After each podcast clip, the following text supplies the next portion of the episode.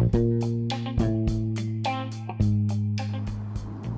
morning. Welcome to the Mr. Irrelevant podcast. I'm your host, Jamie Mottram. It's Monday, November 26th. I'm here to talk about the Redskins' loss on Thanksgiving Day. It's my happy little pilgrim, Matt Terl. Ah, yes, that's how I'm often referred to. How you doing, Jamie? Um, I'm good. You're neither happy. You're not particularly little. Pretty sure you're not a pilgrim. This is this is true. None of those things are true about me, and yet in spirit, I am all three of them. Um, I'm kind of bummed out because it's Monday morning and uh, don't want to go back to work.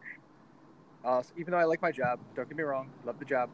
Uh, and also, like, this Redskins game was pretty depressing, and I put it out of my mind before it was even over. And now we have to relive that.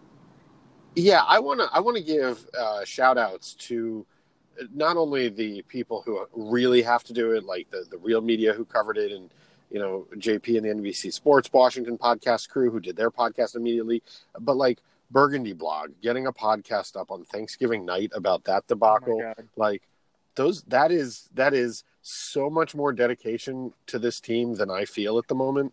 Uh, I really admire it. Shouts to them. Yeah, it was a big bummer. Um, it was like, you know, you're having a great Thanksgiving. You're pretty, you're pretty deep into it by the time this game gets underway. It's 4:30 on Thursday, and it didn't really go well. Like from the from the start, it was like, you know, this is probably going to be a loss, and then they they put up some fight and kind of got back into it. In, in the second half, it was like it was just kind of disgusting, like a disgusting effort and performance uh, where I think I was out front playing football with the boys, uh, like my sons and nephews, with the glow in the dark football, like maybe with 10 minutes left in the game, something like that. Yeah, uh, it was it was less inspiring to watch than the old broken down dads in my backyard playing their Thursday, uh, their Thanksgiving, you know, turkey bowl game. Um, that that that gave me more joy to watch than the Redskins game did. So, where do you want to start? Uh, I mean, you got to start with Colt McCoy, right? I mean that that's got to be the story. It's the offense, which is where you routinely start, and I don't know what else there is to discuss. I mean, this season is turning into a referendum on, you know, a cautious quarterback play versus, uh, you know, high risk, high reward quarterback play, and so far, caution seems like the much better thing for this Redskins team. So, you don't think that this high powered Redskins offense can overcome three interceptions? It, strangely, I don't. Um, I'm not even sure they can overcome three interceptions if they were taking away three interceptions as well. Right. Uh, they they just didn't look good. McCoy, I mean, we have to cut him at least some slack because if I understand correctly, he had literally no practice um, in the week leading up to the game. Right. Um, so you know, okay, but I I don't know. I didn't feel like most of his mistakes, to my untutored eye, were mistakes that were a result of you know miscommunications or lack of knowledge or lack of practice. Just felt like the kinds of throws that he sometimes misses or that you know the risks that he sometimes takes. Did you see it differently? Yeah, I mean, he just, it seems like their success is always going to be on the margins. I mean, it felt like this with Alex Smith, too, where it's like, you know, if, if everything breaks right, we're going to get a guy open and like a pass will be lobbed in for a completion.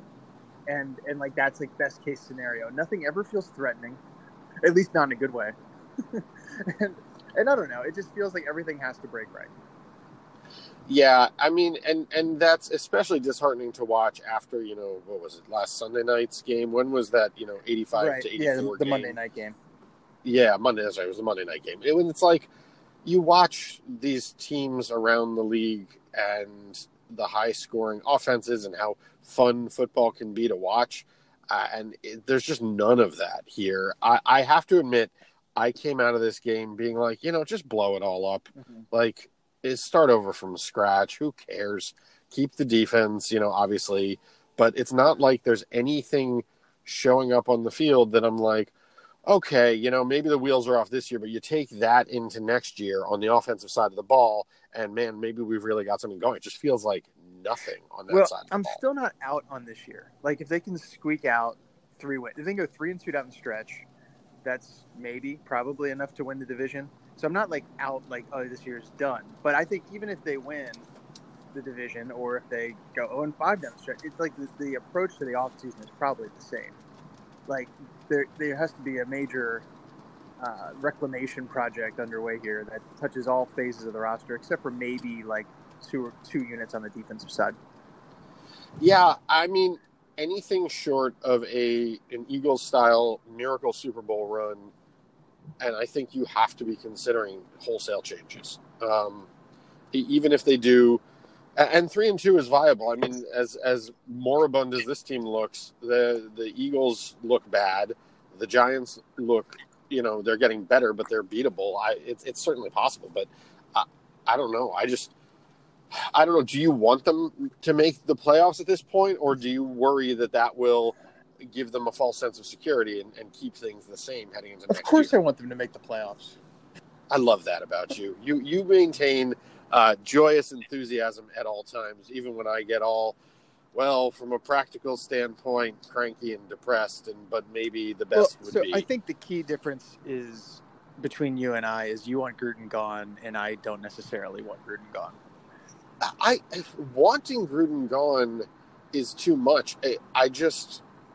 I, I, I don't know. I don't know. Like I don't actively want him gone. I'm just not convinced that he should stay. Does that make any sense? Yeah, I mean, I want more importantly, I want like a real GM. You know, I don't want Bruce Allen to be calling all the shots, and I don't think that's going to change win or lose. So I just want them to make the playoffs, and that will give me at least some moment of joy.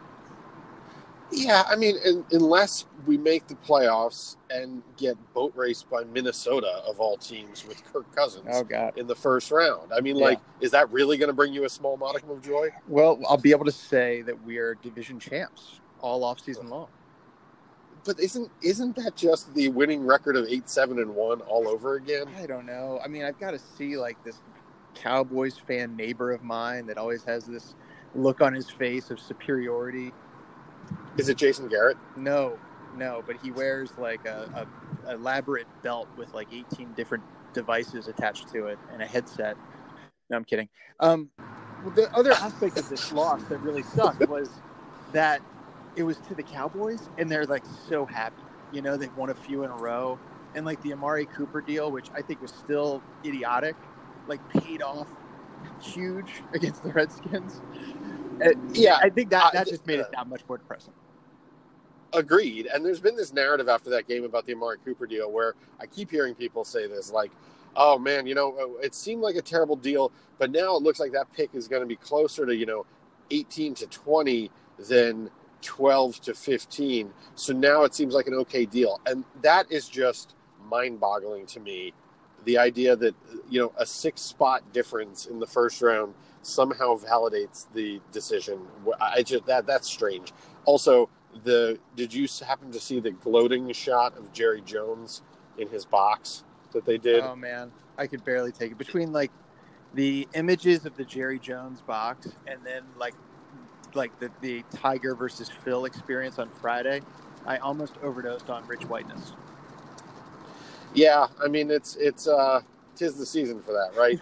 um I I don't know, man. The Dallas loss is bad. I'm hoping that we get some form of uh of makeup on Thursday night because I believe Dallas plays New Orleans on Thursday night.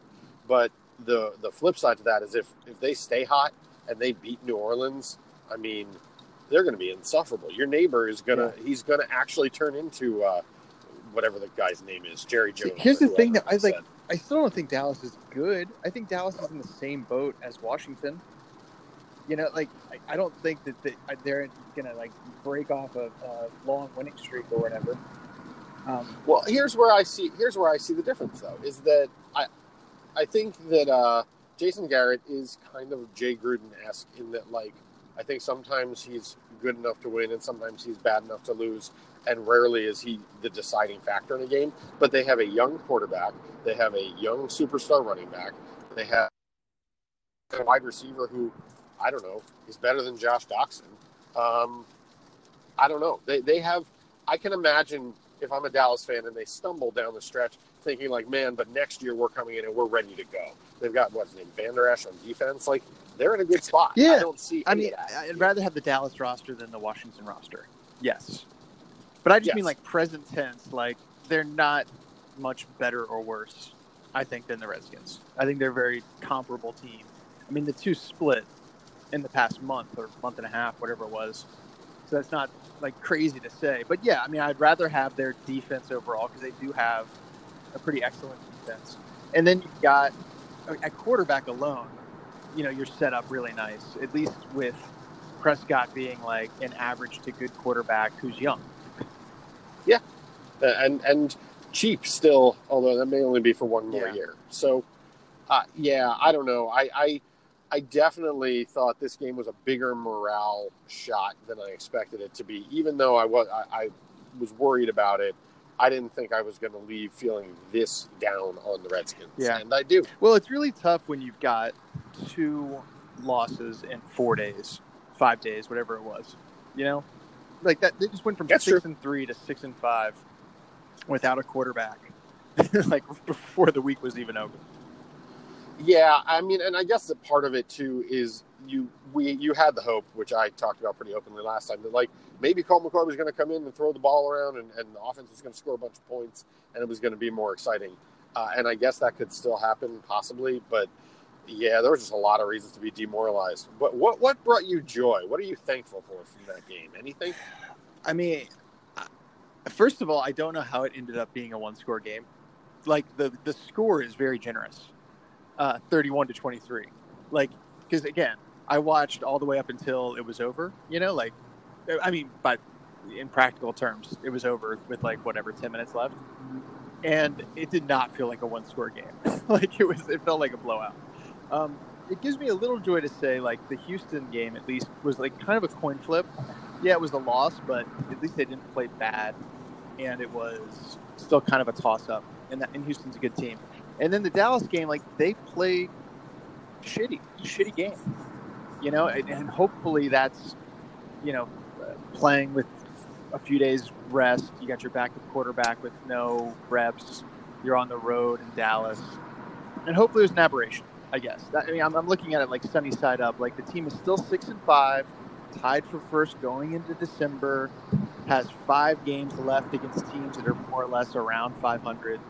Like, this is about what you would hope for for the Redskins coming into the season. So why aren't we happy now? Well, I mean, I'm not happy now because I'm a miserable human being who brings gloom and depression everywhere I go. I don't know what your excuse is. Um, who who do they play next week? I'm totally blanking. Philly on Monday night. Oh wow! All right. Well, I mean, so that the, I feel like we've said this the last three weeks, but that's that's the season right there, right? If they come out in Philly and look terrible, um, again, that's that's a problem. Yeah, I mean that's a big one. I mean, like, because if they if they win, and this is what I felt like going into the Dallas game. Like, if they win, they're set up really nice.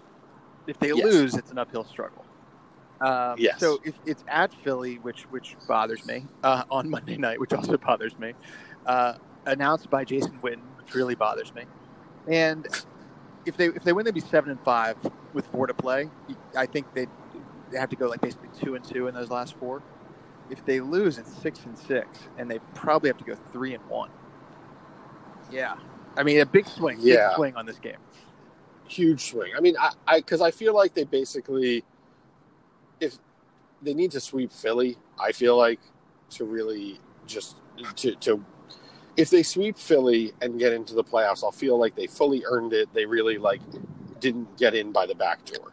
Um, if they split with Philly and a whole bunch of other things start to have to happen, then it feels like another one of those years where it's like, hooray, Arizona lost, so we're in, or what? you Well, know, I whatever. feel like if they split with Philly, the route to get in is they beat Jacksonville and the Giants, both winnable games. or or like even split with Jacksonville and Tennessee.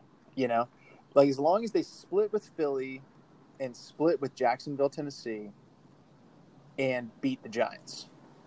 I think they're in at nine and seven. Now I have to look at the Dallas schedule to say uh, how tough that is for them. Like, are they going to get to nine wins? Um, because right now they're at six and five. And here's the Dallas schedule: they they host New Orleans and Philly. That feels like a split. They go on the road to the Colts. The Colts are playing really well. Uh, bit of a coin flip. They host Tampa Bay. Sounds like a win, and they go to New York, which I mean anything can happen. But that's the last game of the year. The Giants probably aren't playing for anything. That's probably a win. So I I think Dallas is going to get to nine wins too.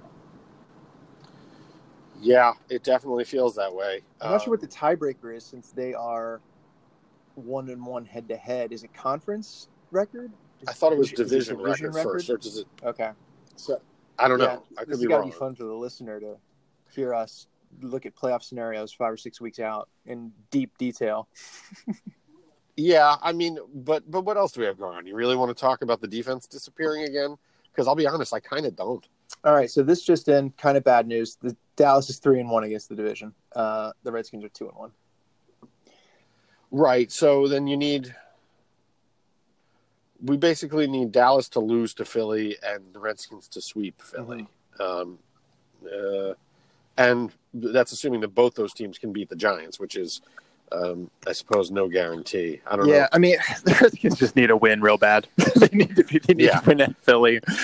Uh, otherwise, I think we're going to stop looking at playoff scenarios and start looking at like, oh, this looks like a Jim Zorn season one, you know, t- type of season.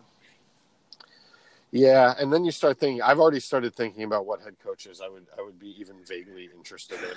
Who have you? Uh, is Hue Jackson on the list? Absolutely. I mean, he just got Cleveland a hell of a win this week. Um, uh, admittedly, it was by being on the other team, but he, he still got them the win. I, I, that my, my front runner right now, and I'm trying to think of things that I think would be realistic and make sense. Like you could consider Byron Leftwich off the strength of a half a season's work as offensive coordinator, but he does have DC ties. I know he has relationships with the organization. Um, it gives you a young guy and it gives you an the- offensive Who's he mind. the OC for right now? Um, who do you call it? He took over because they fired um, someone. Is it is it Arizona? Someone fired their offensive coordinator and installed him. I'm pretty sure it's Arizona. Okay, all right, sounds like a strong Um, candidate. Yeah, it's great. I mean, well, we have to be realistic. Like, you think they're going to be able to get one of the hot college candidates or somebody, assuming they get rid of Gruden? I mean, my top choice right now is so dumb that I'm loath to even say it, but it, it sounds like something that Snyder would believably do. I- say go ahead and make Cooley the head coach. Cooley, Cooley. that would be that would be amazing. It would be so Redskins, But th- and yet uh, it would be oddly exciting and energizing. yeah, but here's the thing: like when you talk about firing Gruden or firing whoever as the Redskins head coach, is like who are you going to replace him with? Because I remember when Gruden was hired, we did a thing on Mister Irrelevant, which was like the head coaching like matrix of like all the available candidates from top to bottom, and we asked people like Bill Barnwell and Michael David Smith and I don't know some other people, Will Brinson maybe, like basically like help us rank these head coaching hires. Like if you're the owner of the Redskins and you can get anyone on a like one to five scale, who do you want? And Gruden was like right in the middle. He was like a two point seven five or something out of five. But he was the only like realistic. He was like the best realistic candidate. You know what I mean? Like, it's, Yeah. it's, it's always on a curve. It's not like, oh, we're going to get rid of Jay Gruden, Gruden and we're going to get the next Sean McVay or whatever. It's like we're going to get the Jay Gruden, get rid of Jay Gruden, and then we're going to get like the third or fourth guy who maybe could be the next Sean McVay. which is literally why I'm I'm even remotely advocating for this stupid Chris Cooley idea because a he was a Sean McVay disciple. He was one of the first people to tell me how brilliant McVay was. Um, he also, uh, you know, when you listen to his podcast, like the thing I like that he talks about is he's willing to do sort of uh, outside the box things, and he'll describe them in detail. And you're like, yeah, that might totally not work, but at least it's approaching the problem from a different angle. And the last reason I bring it up is because it genuinely sounds like the sort of idiotic thing that they would do and then be made fun of just brutally league wide. So it sounds like believable to me, which which is why I'm even willing to engage in it, even though it's a stupid I mean, idea. I'd, I'd love for that to happen. Uh, and it's obviously it's kind of like a, a, a reach, but is there, is there any, has he expressed any desire to get into coaching? I'm not, I'm not aware of it. Oh, I don't think so. I mean, he'll he'll he'll make on the on his podcast. I'll make half you know half joking comments about it. I think that he doesn't want like the grind and all of the uh, you know crazy stuff around. I think he'd probably be more likely to maybe be a coordinator at most, but no, I don't think he has any interest whatsoever. I think he's pretty happy with the gig he's in. Is the vibe I get listening to him. Um, real quick, I'm looking at the Redskins head coach hiring approval matrix that I published on December 30th, 2013. and uh, Jay Gruden fell into the quadrant of likely and good. So he was high on the likely scale. He was a 3.0 on the good scale out of five. Um, just ahead of him on the good scale was Mike Zimmer, currently with the uh, with the Vikings. Uh, but there were some other guys in here that were on in that matrix that were like not or not really have, have gone on to do much of anything. Greg Roman, Darrell Bevell, Ray Horton, Ken Whisenhunt. Uh, by the way, in the likely but bad quadrant, your old soul brother Danny Smith. Ah, I love that guy. he was he was very high on the likely scale. I think that was likely to take the job did, was it this week or last week when the Steelers ran a uh, a fake field goal touchdown? It was this week, yeah, right? yeah, yeah. God, I like that guy. I, uh, unbelievable. This is where we this is where we part. This is this might be of our many divergent opinions and approaches to life. This might be the biggest. Uh, just a couple other notables. Um, Jon Gruden was very unlikely, but rated as better than Jay Gruden. Um, uh, yeah, in hindsight, that doesn't sound right. Bill O'Brien was very unlikely, but rated as very good. What was he coming off of at that point? Was that was Penn, he with State?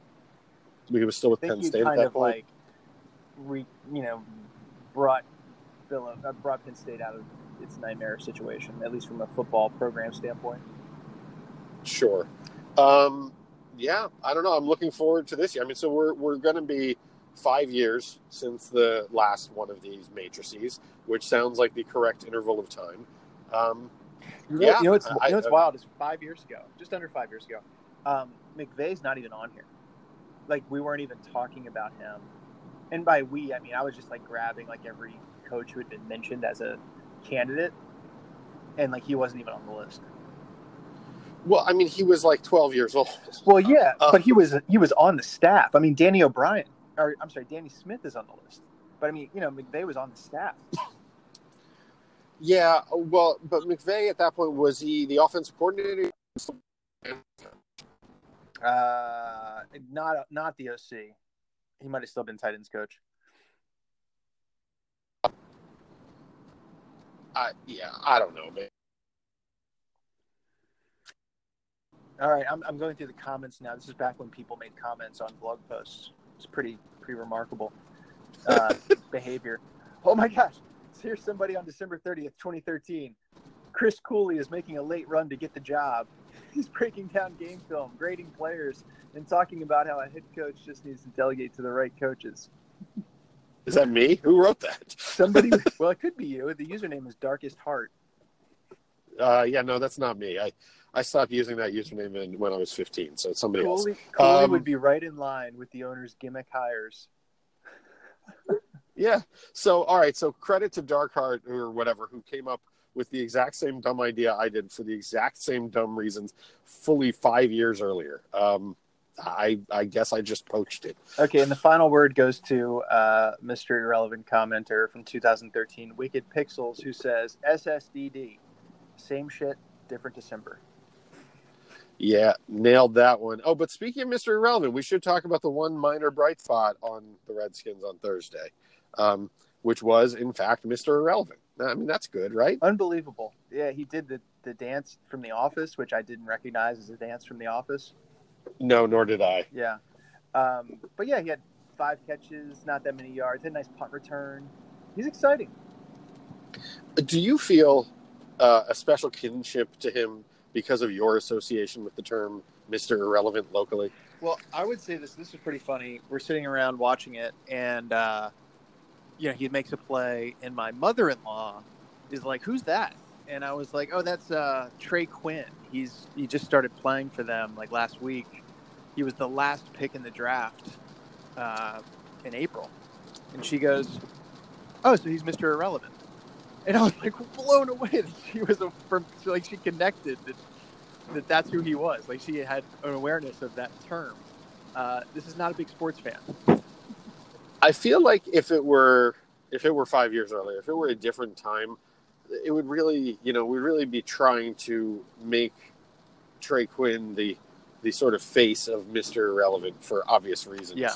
Um, it shows it shows just how far our interest in this sort of thing has. Well, when we first launched the site uh, or, or moved it to WordPress, we put like a big banner on top, like a, a piece of artwork that uh, we had this guy Matt from Two Eight Nine Design put together for us, and uh, it, it was like the direction was like, okay, pick out a player that's like draft day. It's like a notable player. He's kind of standing there with Goodell, like holding up his jersey. He's got the hat on, but uh, like kind of do like a punk rock, like black strip over his face, and and like instead of his name on the back, whatever his name is, like just put Mottram on the back. And that player that was chosen by 289 that sat atop our site for like 10 years was Adrian Peterson. was it really? Yes. That is an amazing bit of trivia that I never knew. I love Yeah. that. Straight, odd coincidence. By the way, Peterson either he had no room to run and or just was not making room on on Thursday. I mean, I think he averaged like two yards a carry. Yeah, well, I mean, uh, like he does much of the time, he looks like you would expect him to look based on his last year, and given that he's playing behind a patchwork, you know, injured, exhausted offensive line. Do you think there's Uh, any you know, more I- magic in the moonlight for for AP? Like in this past Uh, five in the final five game stretch? oh, I'm sure something will whip him into shape. Oh, wow! I was thinking of you actually over the week, whatever the long weekend, the holiday weekend, because Bleacher Report, uh, Master Tes- Tesfatsion did a story on Peterson, and I guess in that story, Peterson revealed that like he still, I don't know what, spanks, whips, whatever he does to kind of corporal punishment his his son Yeah. Or his children. Um, so that was in the story, and it was like kind of the breakout headline, but it was like way down in the story. So then there was like a kind of journalism, uh, you know, pissing match on Twitter about how that story was constructed and like how could that not be the lead, you know. Uh, anyway, I found it. I found it all to be somewhat interesting. Yeah, I found it deeply off-putting um, that he still does that. It, any vague um, affection for him that I had managed to develop over the course of the season immediately vanished. Uh, not just because he still whips his child, although I view that as reprehensible, but because he's still talking about it. Like, good God, have some common sense, man. just don't bring it up. And if somebody asks you about it, be like, no, or I, what I do in my house is none of your business, and I'm really offended that it's become so, or whatever. Just like, do not be like, hell yeah, I whip my kid. I love it. Like, what are you doing? Adrian Peterson has never done anything to make me pause, reflect, and question the pride that he has in himself. This is a very, very, very good point. He is supremely confident in the rightness of everything he does. Uh, I think he still thinks he's the best quarterback in the league. I mean, running back in the league. so, Probably quarterback as well, if we're being like, totally so honest. basically, anything else he says, just you know, view it through that lens. That's a very, uh, very fair observation to me. All right, we've got uh, a long break between games here next Monday night. Uh, it's a big one. Yep. Let's uh, let's hope we're both have reason to be more cheerful next time. There's also I'll just mention it here on our pod in case like the four people on our in our audience want to want to cross streams. I might be attending the Redskins Talk podcast party, which I think is the end of next week, like December sixth or something. Really? In Rockville? Uh, yes, yes. I, I'm not a definite, but I might be there. I might be there on Breaking T business. Um, but you know, love to see you there, Matt, and anybody who else who's out there. Uh, say hey. I may very well be there as well. It's uh, being in Rockville. Uh, it is, you know, literally in my old my old stomping grounds and not too far from where I now live. So it, it gets harder and harder for me to say that I can't be bothered to show up if you're going to hold an event in Montgomery County. Yeah, I I have zero interest in going to Rockville. I'm sorry to Rockville Ian's. Rockville. I can't picture you in Montgomery County. It feels just totally wrong. I, I don't. I don't think I've ever even seen you Uh, it, yeah, no, I may have seen you in Prince George's County at the stadium, but I don't think I've ever seen you in Montgomery County. I have this aversion to Rockville specifically because my dad worked there for like 30 years, and we lived in in Dunn Loring, like Falls Church slash Vienna, Virginia. Good so Lord. he was just like in traffic for two plus hours a day, every day going to and from Rockville. And uh, I think the whole family, the whole Mottram family, just has this disdain for Rockville as a result. Well, in hindsight, we should do some sort of weird time travel parent trap because I lived in Rockville and my dad worked down in Northern Virginia at various places because he was, did construction, so he was all around. But uh, yeah, just think how different our lives would be, Mm. Jamie. I know. Mm. I could I could identify as a Montgomery County resident. It would be crazy. I will be the British Lindsay Lohan, and you be the uh, American Lindsay Lohan in this scenario. It'll be very exciting. Oh, by the way, speaking of uh, movies like Parent Trap, where you've got one actress playing two roles, uh, the I think Netflix Christmas season movie uh, Princess Switch, you'll you'll want to watch that with your children. Well, this is this is maybe the tenth time I've heard about this in the last week, and uh, why? What? What? I mean, it's just tell me more. Wildly preposterous, preposterous like identity. You know, like uh, you know, here's a here's a young baker from Chicago who's going to switch, uh, you know, places with like I don't know what she is. She's like the princess of like some made up con- European country, like a small country, who is marrying uh, the Prince of England. so they switch Um, places. That seems that seems strange. Who plays the double role it's in it? uh, Vanessa Hudgens. Oh wow, wow, she's still around. That's fascinating. Yes. Sure, I'm But- in. By next time, I'll have watched it. The other, and then my friend Ruby uh, Edmondson at the Ringer, she did she did a story that was like 45 questions you definitely should not be asking while watching the Princess Switch. it's just all all the plot holes. It's wonderful. Um, the other one we watched was Christmas Chronicles, uh, where Kurt Russell plays Santa in a new Netflix film, and uh, I went to find a review of it after watching with my children. And I, fa- I think when I found it was on Vox, and the Vox review was something like the Christmas Chronicles, where Santa can get it. Well, I I now have a full watch list, and we can have a very special episode if the team totally goes off the rails, where we break down these exciting Netflix Christmas. I just want you to keep in mind, dear listeners, that uh, these are Christmas films recommended for children between the ages of my own, which is four and ten. I don't want any critical, uh, you know, reviews out there for adult men. This is not this is not for you. It's for them. I will. Uh, I will get after it. My mom is one of those people who just watches the Hallmark Channel on infinite repeat this time of year. Um, so my kids, when they are at her house for some reason, will occasionally get sucked into those. So this this sounds right in their current wheelhouse. Yes, and my wife has watched the, some of the Hallmark stuff, and she is like, "This is basically that for children." Yeah. Well, I mean, the Hallmark stuff makes me want to literally eat glass. So I look forward to trying this out. Um, all right, man. Well, Kurt Russell as Santa can get it, and uh, we'll be back after next Monday night's game, win or lose. See you, Matt.